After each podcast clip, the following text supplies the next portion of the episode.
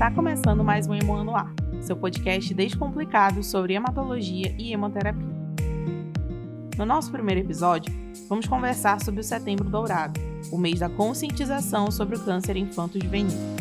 Para essa conversa, convidamos a doutora Socorro Sampaio, que é médica hematologista pediatra do Hemoan, além de convidados especiais para falar um pouco sobre a batalha contra o câncer. Episódio 1 um simples hemograma pode levar a sinais de uma leucemia. Setembro recebe o tom dourado para conscientizar sobre o câncer em crianças e adolescentes. De acordo com o Instituto Nacional do Câncer, o INCA, as leucemias e linfomas são os tipos de cânceres mais frequentes na faixa etária de 0 a 18 anos. No Amazonas, o Hemoan é responsável pelo diagnóstico e tratamento de pelo menos 50% dos casos de câncer infanto-juvenil atendidos pela rede pública de saúde. Doutora Socorro, quais os principais passos a serem tomados a partir da suspeita de uma leucemia? Na verdade, quando nós vamos fazer um diagnóstico, nós precisamos de várias informações. Né?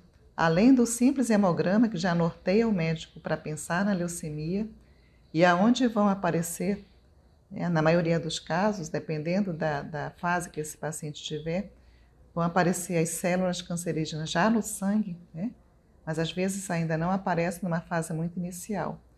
E os exames que nós vamos realizar para diagnóstico definitivo seria o mielograma, que é uma punção dentro da medula onde nós vamos retirar uma pequena parte dessas, desse sangue para fazer uma análise. E fazemos vários estudos né, para investigar, primeiro para saber qual é o diagnóstico correto do tipo de leucemia e segundo para saber se, esse, se essa criança tem alguma alteração citogenética ou molecular que possa ser indicativo de bom ou de mau prognóstico. De acordo com a especialista, essa é a forma mais eficiente de evitar o agravamento da doença. Doutora Socorro, pouco se sabe sobre as reais causas dessa doença em crianças. O que pode acender esse alerta? Como podemos observar a importância do diagnóstico precoce em números? Tem criança que já pode nascer com a leucemia. Isso é raro, mas pode nascer. Tem aqueles casos que são familiares, onde nós temos, às vezes, a mãe, o filho, a avó, ou então os irmãos, ou então primos, né? Então, tem esses casos familiares né, que nós podemos encontrar também. A consulta regular com o pediatra é muito importante. Né? E a qualquer sinal que a criança tenha, como uma palidez importante, que ela, com alimentação adequada, passa a vir a ter uma palidez, então, nesses casos, né, como, por exemplo, aparecimento de, de, das glândulas, a barriga aumenta de volume, né, que pode ser justificada pelo aumento do baço, do fígado, e às vezes o aparecimento de pequenas pintinhas, né, que são sangramentos, também leva a mãe a ficar atenta. Miriam Gabriela, de 13 anos, do município de Maués, foi uma das pacientes a receber a alta do tratamento contra leucemia linfóide aguda, LLA.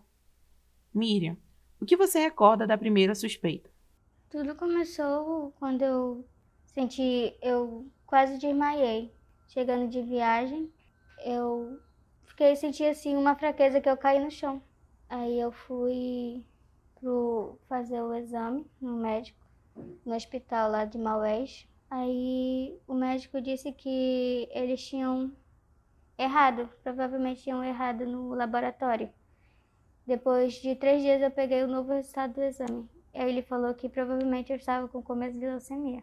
Em menos de três dias eu fui, internei de novo eles fizeram o hemograma completo e me encaminharam para cá para Manaus com urgência porque eu tava deu anemia profunda. É porque teve uma médica no Doutor Fajardo que falou que eu só tinha 120 dias de vida.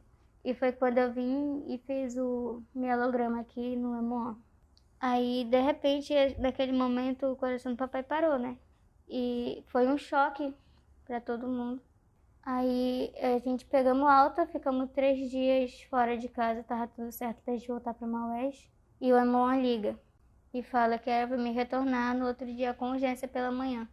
porque eu, tava, eu fui diagnosticada com leucemia linfóide aguda LLA.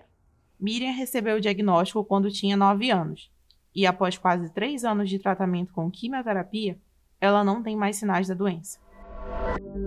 Desde o início deste ano, a Fundação já registrou 46 novos casos de câncer entre o público de 0 a 18 anos, dos quais 76% correspondem às leucemias, câncer que atinge a medula óssea, e 24% aos linfomas, câncer do sistema linfático. A instituição atende pelo menos 50% dos casos de câncer nessa faixa etária, em nível estadual. Os números atuais representam um aumento de 24% em relação ao mesmo período de 2020.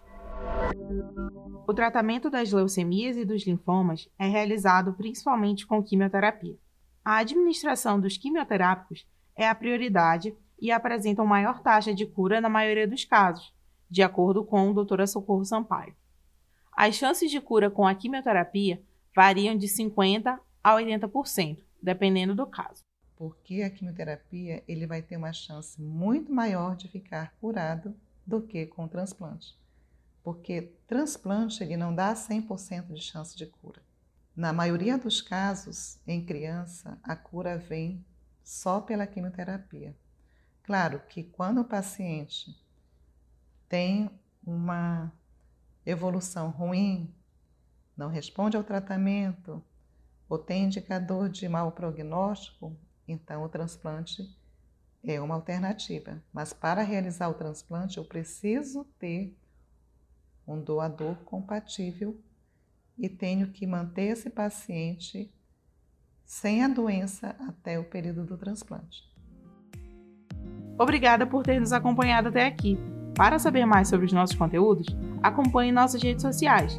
E em caso de dúvidas ou sugestões, você pode nos procurar em arroba Emoan no Facebook ou Instagram e arroba FEmoan no Twitter. O Emoan no Ar é um canal de comunicação da Fundação Hospitalar de Hematologia e Hemoterapia do Amazonas. Todos os participantes deste episódio autorizaram a utilização do material. Não se esqueça, doar sangue salva vidas.